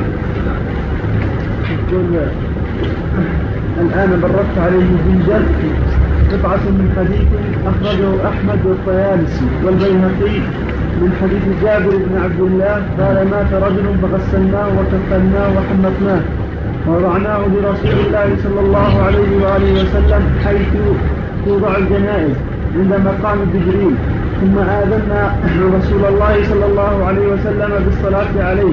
فجاء معنا خطي ثم قال لعل على صاحبكم دينا. قالوا نعم ديناران فتخلف فقال له رجل منا؟ يقال له أبو, أبو قتادة. يا رسول الله هما علي. فجعل رسول الله صلى الله عليه وسلم يقول هما عليك وفي مالك والميت منهما بريء. فقال نعم فصلى عليه فجعل رسول الله صلى الله عليه وسلم إذا لقي أبا قتادة يقول ما فعل الديناران؟ حتى كان آخر ذلك قال قد قضيتهما يا رسول الله. قال الآن حين بردت عليه جلدة. وسنده حسن وصححه الحاكم ووافقه الذهبي وأورده الأيثمي في المجمع ونسبه لأحمد والبزار وحسن إسناده. طيب.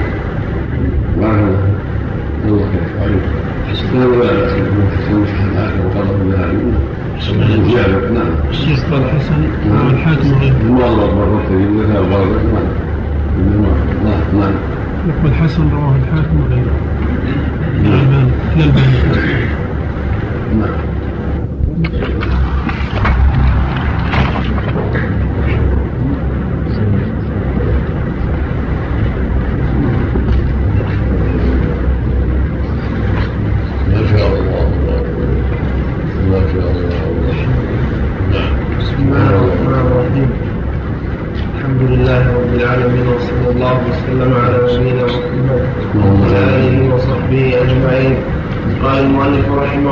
تعالى واما تفريق من فرق بين العبادات المالية والبدنية فقد شرع النبي صلى الله عليه وسلم الصوم عن الميت كما تقدم مع أن الصوم لا تجزي فيه النيابة.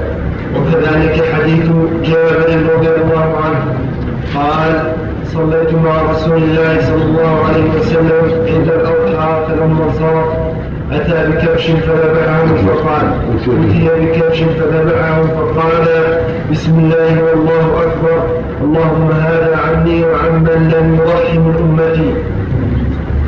رواه أبو داود رواه أحمد وأبو داود والترمذي وحديث الكبشين صحيح لشواهده انظر المجمع ومن شواهده الذي بعده. قال نعم. قال أخرجه أحمد وأبو داود في الأضاحي. باب في الشاة يضحى بها عن جماعة. والترمذي من طريق المطلب عن عبد الله بن جابر. ورجاله ثقات إلا أن المطلب مدلس ولم يصرح بالسماع من جابر. لكن يشهد له الحديث عن مطلب بن عبد الله عن جابر. نعم من طريق المطلب عن عبد الله بن جابر. لا المطلب بن عبد الله عن جابر. غلط صلح المطلب بن عبد الله عن إلا أن المطلب عبد الله بن عمرو إلا أن المطلب مدلس ولم يصرح بالسماع من جابر لكن يشهد له الحديث الآتي وغيره انظر مجمع الزوائد. انتهى نعم نعم وحديث الكبشين اللذين قال في أحدهما اللهم هذا عن أمتي جميعا وفي الآخر اللهم هذا عن محمد وآل محمد. نعم الحديث الأول قال حسن وهو في المسند صفحه كذا اما الذي يليه اللهم هذا عن محمد وعلى محمد فقال ضعيف ضعيف الاسناد في ابو صالح الكوزي قال في التقريب لين الحديث واما الحاكم فقال في هذا الحديث صحيح الاسناد وسكت عليه الذهبي قال الترمذي لا نعرفه الا من هذا الوجه انتهى يقول أخرجه أحمد من حديث علي بن أبي رافع مولى رسول الله صلى الله عليه وآله وسلم أن رسول الله صلى الله عليه وآله وسلم كان إذا ضحى اشترك في مسلمين أقرنين أملحين فإذا صلى وخطب الناس أتي بأحدهما وهو قائم في مصلاه فذبحه بنفسه بالمدية ثم يقول اللهم إن هذا عن أمتي جميعا ممن شهد لك بالتوحيد. وشهد لي بالبلاغ ثم يؤتى بالآخر فيذبحه بنفسه ويقول هذا عن محمد وآل محمد فيطعمهما جميعا المساكين ويأكل هو وأهله, وأهله منهما. فمكثنا سنين ليس رجل من بني هاشم يضحي قد كفاه الله المؤنة برسول الله صلى الله عليه وآله وسلم. والعزم وسنده حسن وقد وهم الشيخ ناصر الدين الألباني فجعل الحديث حديثين.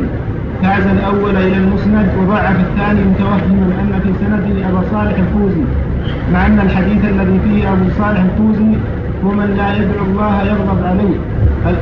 المخرج في المستدرك لا لا علاقة لا, لا علاقة له بما هنا أصلا وسيرد فيما بعد. انتهى. سبحان من له سبحان من لا يهوي ولا ينسى نعم نعم.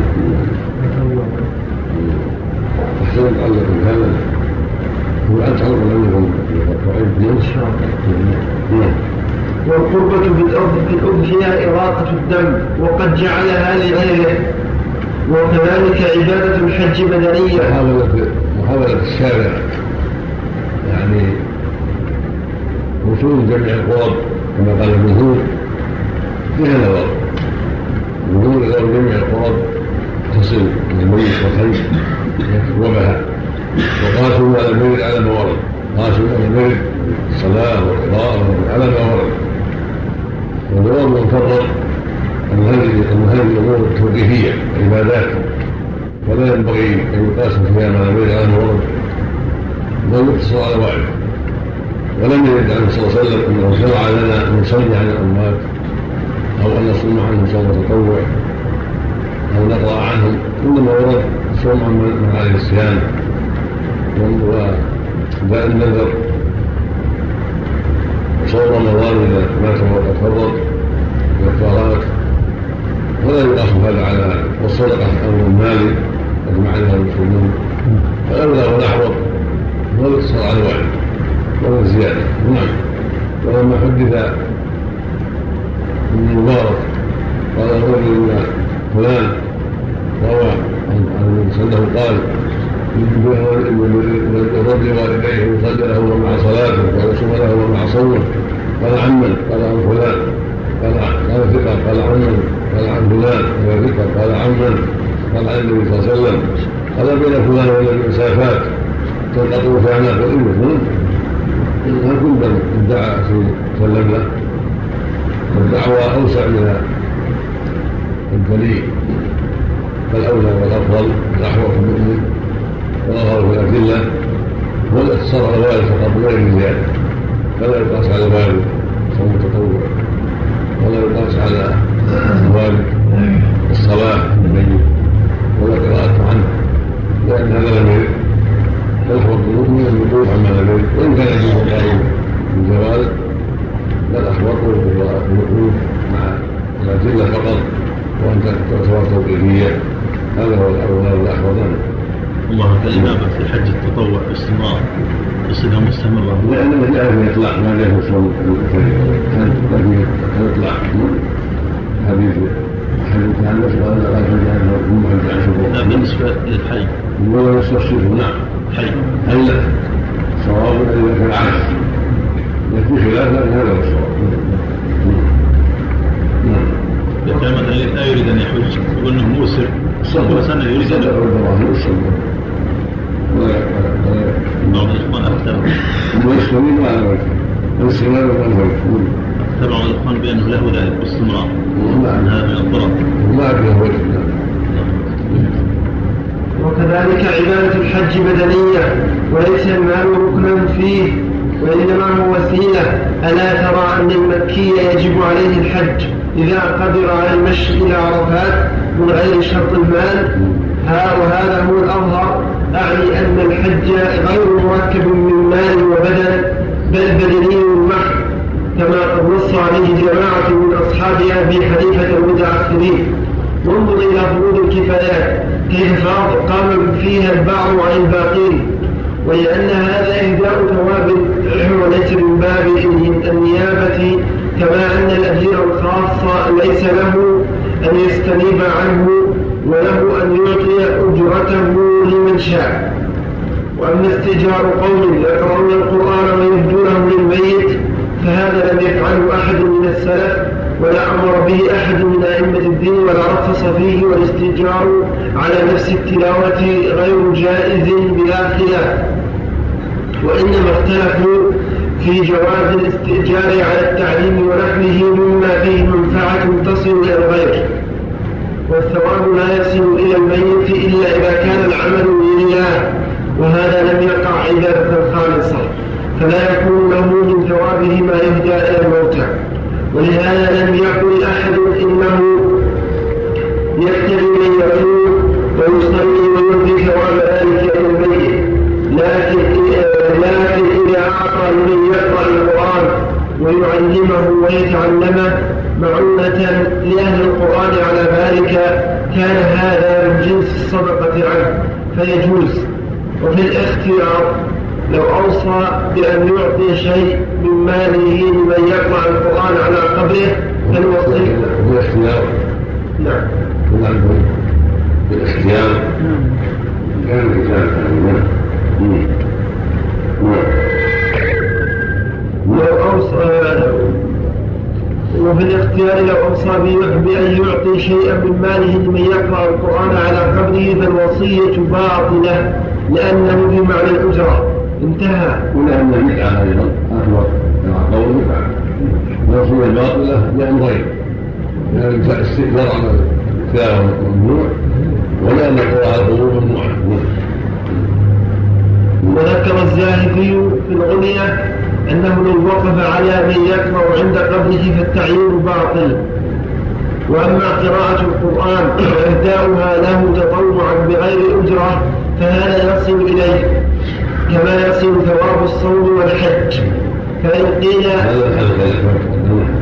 فإن قيل هذا لم يكن معروفا في السلف ولا أرشدهم إليه النبي صلى الله عليه وسلم فالجواب إن كان هذا إن كان مورد هذا السؤال إن كان مورد هذا السؤال معترفا بوصول ثواب الحج والصيام والدعاء قيل له ما الفرق بين ذلك وبين وصول ثواب قراءة القرآن؟ وليس كون السلف لم يفعلوه حجة في عدم الوصول. ومن أين لنا هذا النفي العام؟ فإن قيل فإن قيل فرسول الله صلى الله عليه وسلم أرشدهم إلى الصوم والحج والصدقة دون القراءة قيل هو صلى الله عليه وسلم لم يبتدئهم بذلك بل خرج ذلك منه مخرج الجواب له فهذا سأله عن الحج عن ميته فأذن له فيه وهذا سأله عن الصوم عنه فأذن له فيه ولم يمنعهم مما سوى ذلك وأي فرق بين وصول ثواب الصوم الذي هو مجرد نية وإمساك وبين صوامه وبين وصول ثواب القراءة للذكر؟ فإن قيل ما تقولون في الإهداء إلى رسول الله صلى الله عليه وسلم؟ قيل من المتأخرين من استحبه ومنهم من رآه بدعة لأن الصحابة لم يكونوا يفعلونه ولأن النبي صلى الله عليه وسلم له مثل أجر كل من عمل خيرا من أمته من غير أن ينقص من أجر العامل شيء لأنه هو الذي دل أمته على كل خير وأرشدهم إليه. هذا من نعم عليه. كل مثل وجود عنده. كل عمل صالح أقرب الأمة فله وجوده. وقوله صلى من دل على خير فله فاعله. قال أن يثوب عن سواء وسواء فلم يرد. والصحابة أعلم الناس بهذا وأفهمهم وأكثروا حبا إلى الرسول صلى الله عليه وسلم ولم يفعلوا انه أسوة. فلا يشرع نعم. علم المتأخرين. يمكن ذلك الفلوس. والآن إحنا حتى في الرياض هنا. أو يقرأ القرآن تنبيه واحد. فاتحة. الله يجعلها. هذا الغرب اللي جاءوا من مصر والسودان وأشباههم عندهم جهل في هذا. فعلموا لا الذي ما يعرف هذا اختلط بغيره وقع هذا الشيء قالوا جاء عن ابن تيمية في في الفتاوى وفي كتاب الروح لابن القيم. هذا أي هذا اتباع القرآن سمعنا الجمهور. والصواب أن عدم الشرعي نعم.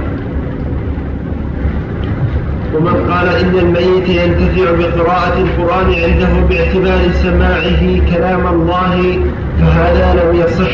عن أحد من الأئمة المشهورين ولا شك في سماعه. ولكن فإن قيل ومن قال إن الميت ينتفع بقراءة القرآن عنده باعتبار سماعه كلام الله فهذا لم يصح عن أحد من الأئمة المشهورين. ولا شك في سماعه. ولا هذا لأن الصواب أن الميت لا يسمع إلا ما جاءه النص. الأصل لا يسمع. هذا هو الأصل هذا انقطعت حواسه وانتهى أمره وانقطع عمله هذا هو الأصل. قال تعالى إنك لا تسمع الموتى وما أنت بمسمع في القبور فالأصل لا يسمع إلا ما أخبر الله به أن يسمع كسؤال المنكر ونكير وقرع بحاله إذا ولوا بعد دفنه. وأما انه يسمع سوى ذلك فلا يحتاج إلى دليل والأصل عدمه. ولهذا لا تشعر عن تطوع ولو فرض انه يسمع. الصواب انه لا يسمع شيئا من ذلك. والقراءة عند القبور وسيلة للشر وسيلة للدعاء والاستغاثة وغير ذلك. فلا تشرع لأن سهل يفعلوها ولا تستيقظ بالعبادة أصل خلاف. ولأنها وسيلة للشرك بها والتعلق بها والتبرك بها والدعاء عندها والصلاة عندها يمنع نعم أصلها في خلاف؟ نعم؟ إن أصلها في خلاف؟ السماع ولأن أصلها في الخلاف. يصل ومن الأشياء من الموانع أن أصلها في الخلاف. قلت. وخلاف السمع هل يسمع منكر صواب انه لا يسمع الا ما جاء من النص فقط. إن هذا توقيف. لا يكون يسمع كذا وكذا انما جاء من النص. يعني قوله ولا شك في سماعه هو لكن قوله الرسول لما قال أصحاب ما أنتم بأسمع لما أقول منهم فيه؟ هذا الخاصه بس يخص عليه. هذا القليل سمع قران اعانهم وسمع سوى المنكر والنكير ما ورد لا يجاب عليه. لأنه قالوا أنت الموتى هذا خاص بذلك وطبعا ما يهدى الميت من الصدقات من الدعاء. القول بأن هذا جائز وليس بمشروع. ما ليس مستحبا ولا سند من قال. ولأن الرسول صلى الله عليه وسلم ما أمر به ولكنه رخص فيه الصوم عنه مشروع والحج عنه مشروع وعنه مشروع والصدقة هذا إشكال الأضحية على الميت والدعاء عنه كذلك من باب الصدقة الدعاء كذلك. منه مشروع إلى القرآن أو الصلاة لا يرجى نص يفرق بين الواجب والمستحب وبين الجائز. وهذا جائز لأن الرسول رخص فيه. هذا وليس به هذا مكيسة ما الطواف يا شيخ الطواف والدار من الصلاة الصلاة مرة لكن إذا صدق حج على ما ترضى عنه لا بأس يقول الرسول صلى الله عليه وسلم بدر هل معركة بدر قال له يقلد انهم هل الرسول في معركة بدر هذا خاص هذا خاص به. انت ما إنه لا يسمع القرآن عن عالم هذا شيء توقيفي مثبت ما مثبت ما ورد يكتفى نعم. ورسالة الألوسي لكتاب السادات نعم عليه نعم رسالة الألوسي سمع الأموات نعم هي رسالة قرأناها محمد شفيع مفتي باكستان وفيها كلام العلماء مبين عدم السماع من النص في كلام الله هذا هو الأصل. ورسالة الألوسي يا شيخ كتاب السادات حتى ولو فرض أن يسمعون ما جاز عندها في شرع الله حتى لو فرض أن يسمعون ما جاز من عند قبول القراءة أو نقرأ الأحاديث عند قبول انتقل انقطعت أعمالهم هذا انقطع بالموت ولا شك في سماعه ولكن انتفاعه بالسماع لا يصح.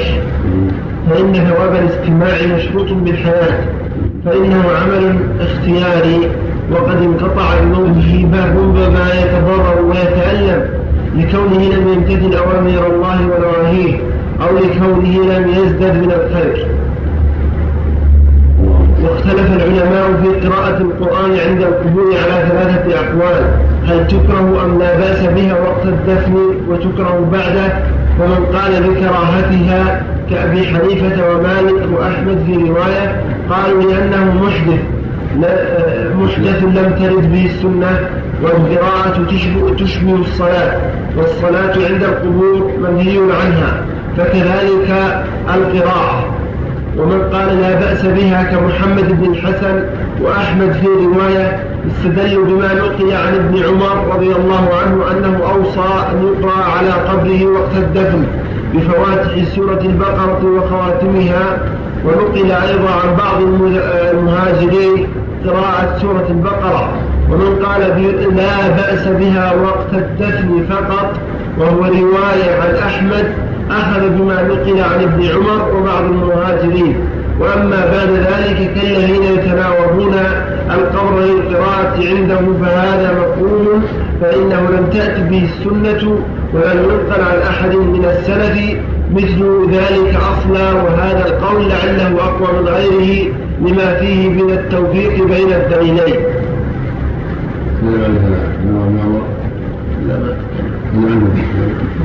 نعم ما تكلم المقصود لو صح ابن عمر فلا حجة فيه لأن له اجتهادات. ولا يتابع عليها فإنه بخلاف ذلك.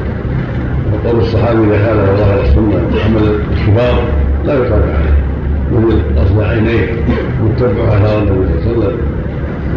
هذا شيء مثل هذا يروى عن أنه أمر على قبر عند الدفن إن صح عنه. هذا شيء لا يتابع عليه. ما فعله الخلفاء الراشدون.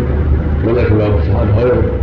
ولأنه وسيلة إلى تناول بالقضاء عندها ثم العبد عندها والصلاه عندها فقد نعم هذا لو صح أحسن الله عليك يا شيخ ما جاء عن بعض الصحابة أنه قال إذا دفنتموني فاجلسوا عند قبري قدر نحر قدر نحر الجبل هذا ما قال أستأنس بكم هذا صحيح أول العاقل يعني يسوع لا ليس القضاء عدم العجلة والانصراف الدعاء حتى أستأنس بكم يعني كأنه يحس بهم ويسوع هذا جهاد لا نرجو هذا.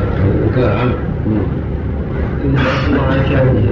ما ورد بالنسبة إلى إهداء. الخطاب يكتفى به يعني ليس ما, ما لا يقال لا فيه.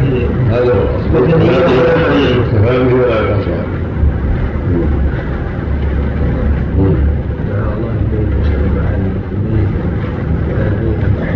سنة بعد الدفن عند الزيارة نعم. الله. قوله والله تعالى يستجيب الدعوات. بسم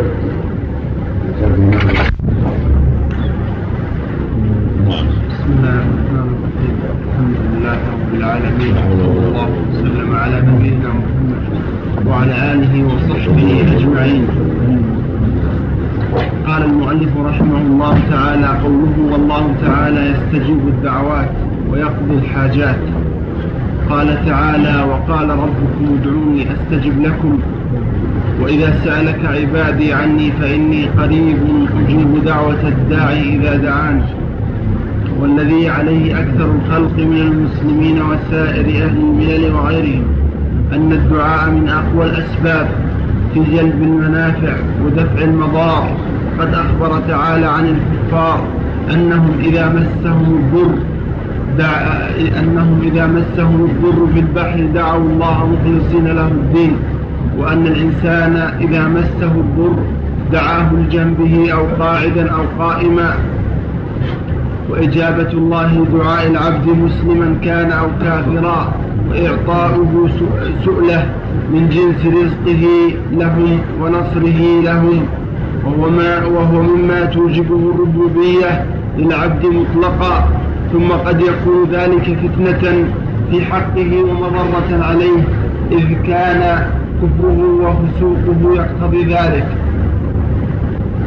وفي سنن ابن ماجه من حديث أبي هريرة قال قال صلى الله عليه وسلم من لم يسأل الله يغضب عليه. نعم قال صحيح انه مخرج في المشكات رقم نعم.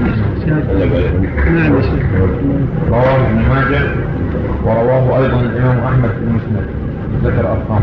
وكذلك رواه الترمذي وكذلك رواه البزار كما ذكر ابن كثير في التفسير. واللفظ الذي هنا هو لفظ الترمذي والبزار